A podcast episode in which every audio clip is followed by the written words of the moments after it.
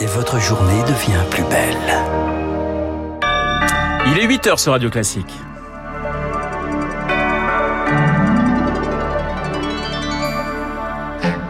La matinale de Radio Classique avec Renaud Blanc. C'est l'information de la nuit. Les talibans annoncent avoir pris le contrôle de la vallée du Panjshir, ultime bastion qui leur résistait en Afghanistan. La résistance promet ce matin de continuer le combat. Le procès des attentats du 13 novembre 2015, il s'ouvre mercredi à Paris, hors norme à plus d'un titre. Il sera filmé pour l'histoire. Et puis, la troisième dose de vaccin pour tous, est-ce vraiment une priorité? De nombreux pays d'Afrique peinent déjà à fournir deux doses à leur population. Radio.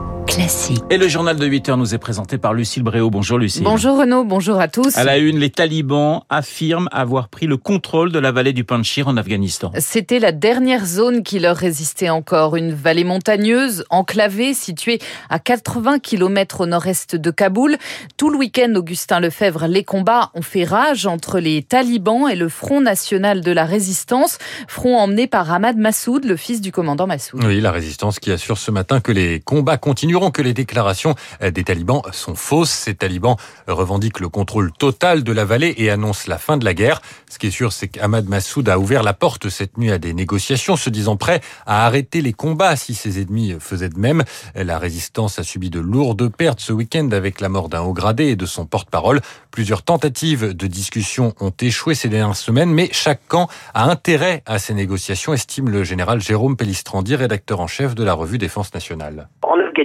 Les clans et les tribus jouent un rôle très important. Donc, de par sa position, il est un leader reconnu et il a à la fois tout intérêt à négocier avec les talibans et les talibans eux-mêmes ont besoin pour obtenir une forme de reconnaissance de la part de l'international, de montrer qu'il y a un semblant d'unité nationale. Si la chute du Panjshir est confirmée, ça serait une victoire symbolique importante pour les talibans, puisque cette vallée avait résisté à l'invasion soviétique et à la première prise de pouvoir des islamistes. Les universités privées du pays, elles rouvrent aujourd'hui. Les étudiantes devront désormais porter une abaya noire et un niqab couvrant le visage pour assister aux cours, des cours non mixtes. Elles devront également quitter la salle cinq minutes avant les garçons et patienter dans des salles d'attente le temps que ces derniers aient quitté les lieux. En Guinée, le coup d'État condamné par les Nations Unies, l'Union africaine et désormais la France, tous appellent à une libération immédiate du président Alpha Condé. Il est retenu par les putschistes depuis hier. Un couvre-feu a été instauré dans tout le pays. Les frontières sont également fermées. À la une également, le procès des attentats du 13 novembre 2015, un procès qui s'ouvre mercredi à Paris. C'était il y a bientôt six ans, jour pour jour, un commando terroriste attaquait le stade de France, le Bataclan et des terrasses parisiennes, laissant derrière lui 130 morts et 1300 blessés et confrontant la France entière à l'innommable. Pendant neuf mois, la cour d'assises spéciale va juger 20 personnes. Un procès filmé par huit caméras pour l'histoire, nécessaire pour l'historienne Sylvie Lindepère. Elle est spécialiste du rapport de la justice à l'image. Ce qui va être en jeu dans l'enceinte de cette salle d'audience va déborder très largement la question du sort des accusés pour engager des questions politiques, sociétales, pédagogiques, mémorielles, hein, d'autant que vont manquer dans le box les principaux auteurs euh, des attentats. Ce type de procès appelle au fond, ou en tout cas est le symptôme par-delà la volonté de rendre justice, je dirais presque de construire un récit commun autour de cette catastrophe qui a véritablement traumatisé la France et les Français. Des propos recueillis par Éric Kioch. Le nombre de cas de Covid détectés et de patients hospitalisés continue de baisser, signe que la situation sanitaire se stabilise dans l'Hexagone. Faudra-t-il vacciner les moins de 12 ans? Le directeur général de la santé, Jérôme Salomon, l'exclut pour l'instant. Vous écoutez Radio Classique, il est 8h04 depuis une semaine. Les plus de 65 ans peuvent recevoir, eux, une troisième dose. Les États-Unis devraient faire de même à partir du 20 septembre pour les plus âgés et les soignants. Israël propose déjà ce rappel à tous les plus de 12 ans. En même temps, l'Afrique peine à obtenir les doses nécessaires pour vacciner massivement sa population. L'OMS, l'Organisation mondiale de la santé, alerte, la troisième injection n'est pas forcément la priorité, Rémi Pfister. En Afrique, seulement 2% de la population est vaccinée. Le dispositif COVAX de l'OMS, censé fournir des vaccins à bas prix, se déploie trop lentement. 30 millions d'injections ont été réalisées contre 5 milliards dans le monde.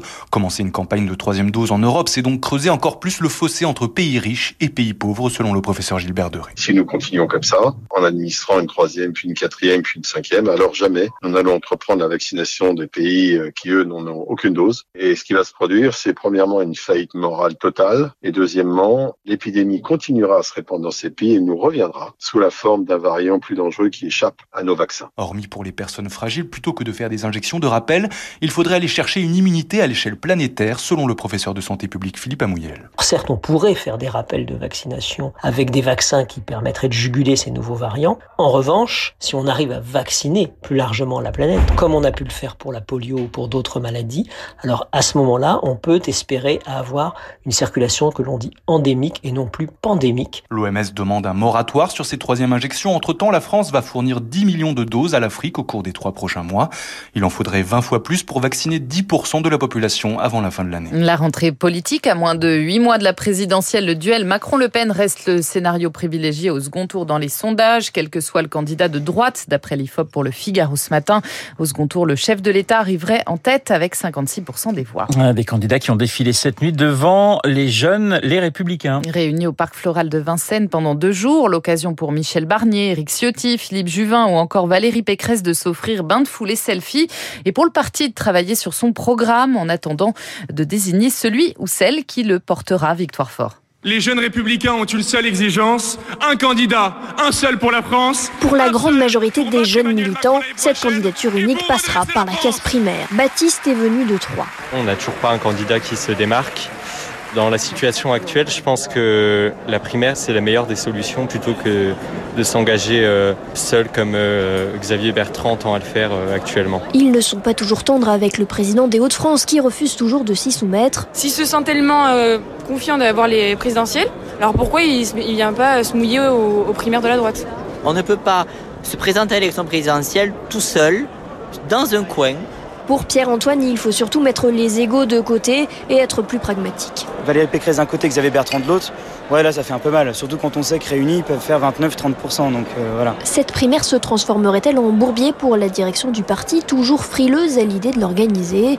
Damien Abad, président du groupe LR à l'Assemblée nationale. Emmanuel Macron ne passera pas par la, primaire. Marine Le Pen ne passera pas par la primaire. Éric Zemmour ne passera pas par la primaire. Donc on a le droit de s'interroger sur ce processus-là qui pour le moment est choisi uniquement par les Verts. Même la gauche ne passera pas par la primaire. Entre le parti et ses militants, deux sons de cloche. Il faudra pourtant trancher la question le 25 septembre. Victoire fort et puis un claquement, un bruit sourd et surtout une forte lumière dans le ciel breton. C'est ce qu'ont vu et entendu des centaines d'habitants du Finistère et de la région de Brest la nuit dernière, un peu avant minuit.